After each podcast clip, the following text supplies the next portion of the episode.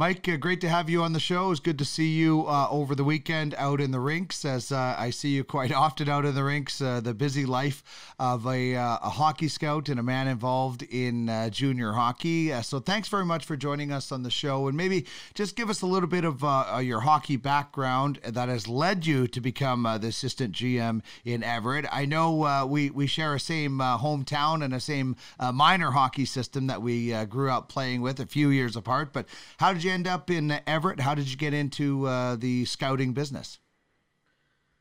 Yeah, it's sort of a, I get asked that a lot, how you get into it and that type of thing. It really was a fluke for me. You know, I grew up in Brandon, played all my minor hockey there, played some junior A in Dauphin and Victoria, and then got a scholarship to a school. I own a college, which unfortunately doesn't have hockey anymore, but they were,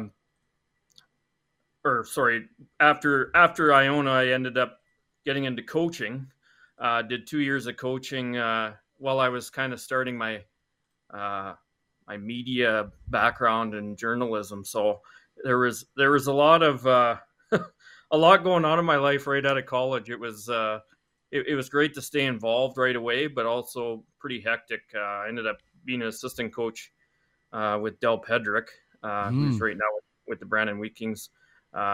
At the time, he was the head coach in Swan River in the Manitoba Junior League. So I ended up doing that for a couple of years, and in that time, that was also my first newspaper job. So I was kind of juggling both of those things, and then ended up getting a newspaper job in Brandon 2 years later. That's going back to about 2005. And really, to answer your question, in that time where I was moving from Swan River back to Brandon, the general manager in Swan River at the time was Leonard Strandberg. He bumped into a guy that worked for Swift Current, and just happened to get talking and mentioned that I was moving, and you know I was leaving Swan River, moving to Brandon. And they said, well, we actually need a scout there. So that's really how I got into it, kind of a fluke. And now here we are, almost 20 years later, and I think this is my 19th year doing this. So it's been kind of a wild ride, but I've met some pretty awesome people along the way too. You know, and it's amazing the amount of people that get involved in hockey, whether it's, you know, Mike Civic in refereeing, who, you know, just started out doing it, or Derek Zalasky, who I talked to last week, you know, got into reffing and made a career out of it. Sometimes you don't always know what's happening. And you bring up Del Pedrick. He was coaching the Southwest Cougars when I was in CKX. And so it goes back a long ways with hockey people, and good to see that Del is behind the Wheat King bench. So in a lot of your duties, it's probably changed a lot. Now you're the assistant GM in Everett. So what does a typical week look like for you as far as, you know, visiting rinks or different duties that you have?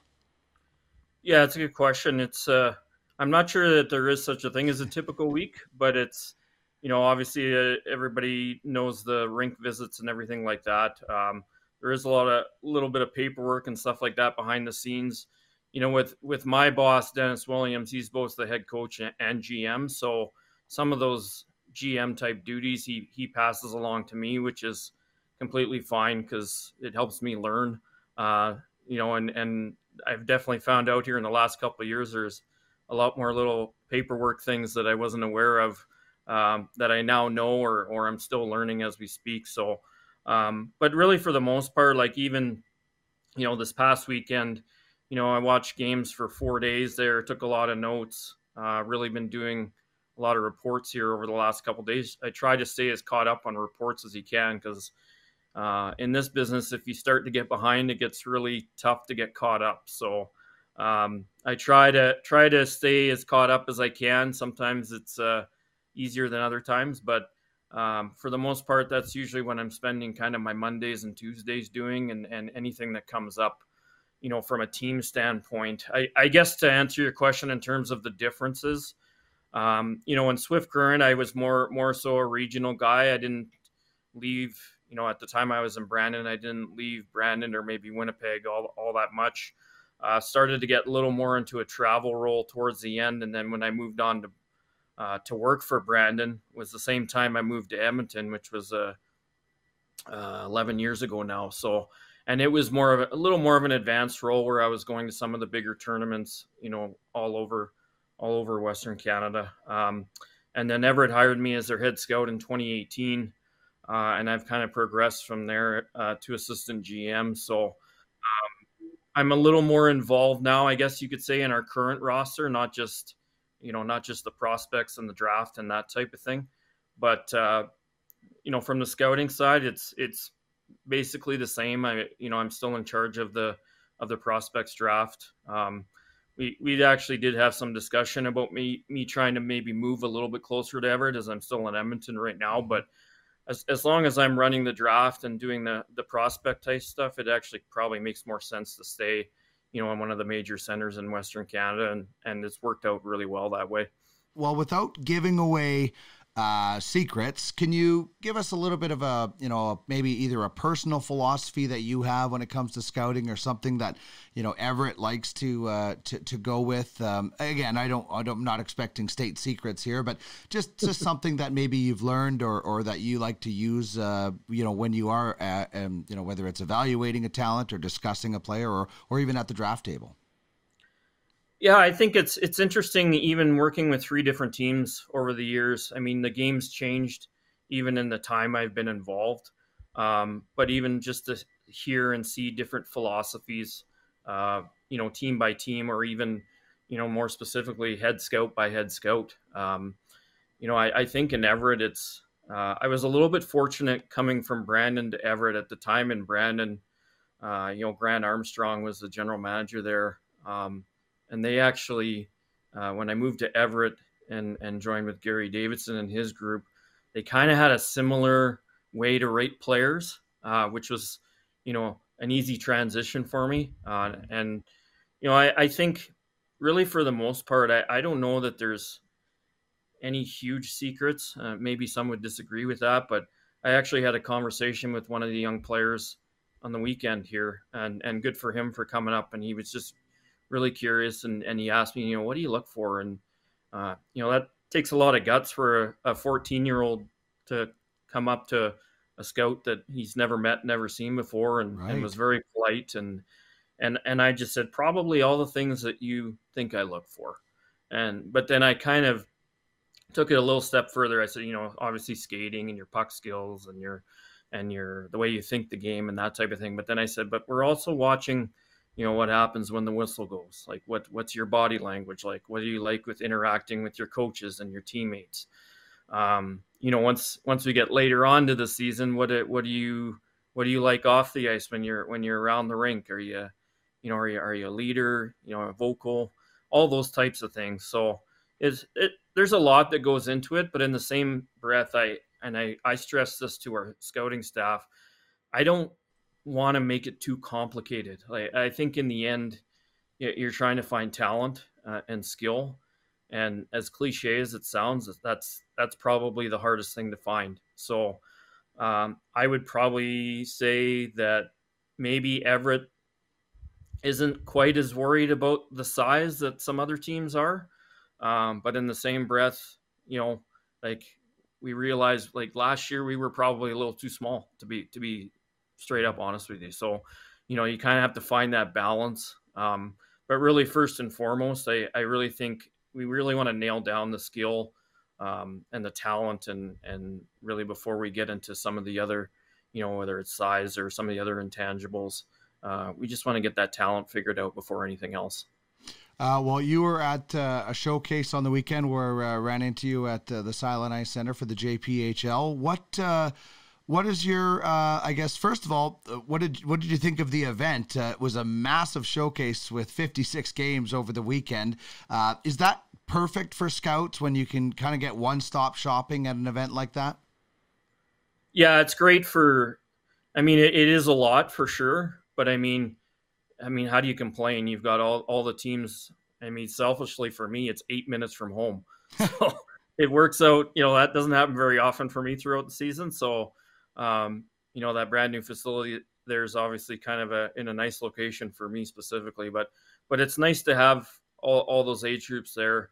You know, you can kind of start identifying the 09s for this draft, and then also you know, follow up with in that U17 and U18 age group, and some of those players that, you know, some of them were drafted, some of them weren't. Like it's such a good opportunity to follow up with them and see where they're at, see what kind of work they put in the summer, and you know, keep your database up to date on reports and you know, we had one player playing in the U18 18 event as well, and I hadn't seen him since he was at training camp, so I got to follow up with him as well. So having all those age groups there is great. Over the blue line, a lot of work, but it's a great opportunity to see a lot of hockey, and a bonus that I got to sleep in my own bed the whole weekend.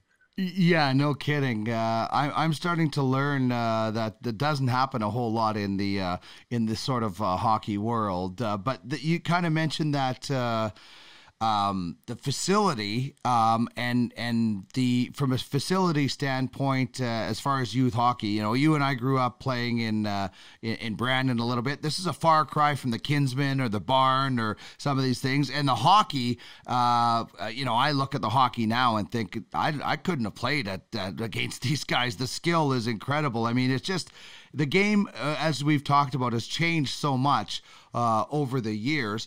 And for a while, it was Coke machines that everybody wanted, and now we're sort of getting back to that skill, and I think the kids are seeing that skill. Are you seeing more and more skill every year with these kids? Well, there's certainly more and more options for them, and I think, you know, whether it's a JPHL or anywhere else, like the emphasis seems like it's on skill, and that's what, in my opinion, that's what it needs to be on. Because like I said before in your previous question there, like that's the hardest thing to find. Like the hardest thing to find is talent. So, you know, it's kind of crazy how I mentioned earlier how much it's changed. Like there are a lot of options for them, which I think has its pros and cons, to be straight up honest with you. But I also feel like we're right in the middle. And I've said this to a couple of guys around the league. I said, I feel like we're right in the middle of a transition period in minor hockey. I'm not really sure how it all plays out in the end, but it's an exciting time just to see, you know, like even the JPHL event here this past weekend, like that league has grown leaps and bounds in a very short amount of time. So, and like you mentioned, when you have facilities like that, that pop up, you know, that sounds like it's kind of almost their home base a little bit. You know, it's a great recruiting tool for them, and obviously the coaches and the people, development coaches that they bring in with all those teams. Yeah, it's definitely headed in the right direction, and it's going to be interesting to see how this plays out here over the next, I don't know, 3-5 years. Yeah, I think the choices are just forcing every league to say, we've got to be better. We got to, you know, develop better. We got to provide better options. It's making everybody force their game to be top notch, because now you have one more league as the recruiting in the second season. And, you know, I remember Brent Sutter saying this when he coached in North Dakota and coming back and saying, this is why we're losing players to the NCAA in WHLs, because that facility was so great, and we have to do more. We have to work harder, and every league now at the youth level has to work harder, and choices are great, but it does mean important conversations. And, you know, these are conversations that these families have to have and should be having. And I think it was incredible to go back to that story about a young kid to come up and ask you that. That does take a lot of guts, because sometimes there's even parents that don't even want to ask those questions. So the more conversations about choices and getting all the information, the better off everybody is. Well, and I think to your point too, when you look at, even specifically the choice of, you know, whether it's the Western League or NCAA or whatever you want to look at for your route, like our job has changed a lot, in the sense that we pretty much, it's not just, okay, we drafted the kids and now they should come to us. That's not really how it works anymore. you have to put the time in to recruit them. They have other options, you know, and they have lots of people giving them information, whether it's their parents, their coaches, agents, advisors, all that. So it's obviously a lot, and it's a lot of information, but it's also important for the families and for the players themselves to look into their options and, understand them. So it's changed a lot for us, and not just assuming, being maybe even somewhat ignorant in the past, it's just that they would come to the Western League. Like you have to put the effort in to recruit them and sell your program and show them, like for us specifically, what the Everett Silvertips bring to the table. So it's changed a lot. Like I said, even since I started 19 years ago. Well, and changed for good, because as you said, everybody has to improve, and that's good for the entire game. As for advice, and I'm sure you get this question as well, but how about some advice for somebody, when you look back, you kind of got into it in a different way. If somebody is thinking, I'd really like to get into scouting, what would you tell them? What's the first thing that they should be looking at doing if they're either brand new or would like to get into it? Well, the biggest thing, I say this to everyone, and usually, after the draft is done in May, I start getting the calls and the texts and the emails, of anybody looking, and it's not, it's sort of an odd business to get into. I don't know that there's, I know that there's not one route or, a specific way, but the one piece of advice I always give to aspiring scouts is, as obvious as it sounds, is go to the rink. Even in my time in Edmonton, I've seen guys here that, they didn't work for anybody. They just wanted to learn, and they wanted to try and go out on their own and figure out players and evaluate, and it's not easy. There are a lot of tools for sure you can use online. And I certainly tell, the guys that I see around here specifically, use me. And if you have questions, I don't mind talking to you about, how we do things, my story, not that my story is real exciting, but,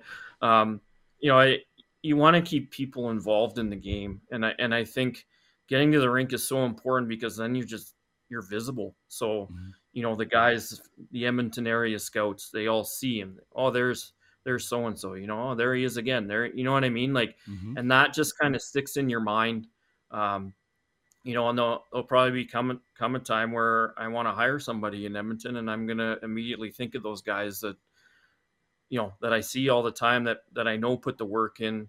There's a lot of guys that kind of did the ISS thing for a few years, which I know mm-hmm. was a good experience for them. All those independent scouting services, Neutral Zone, I think they have a couple guys in this area now. Like any type of experience you can get like that, it will go a long way. But just being visible and putting the work in and getting to the rink, I think, is really the most important thing.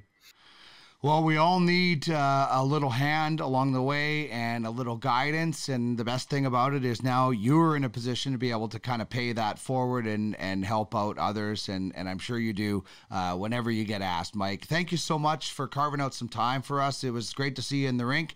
I know it's going to be a busy one, but I'm sure our paths will cross one more time. Thanks again. Yeah, thanks, Dean, for having me.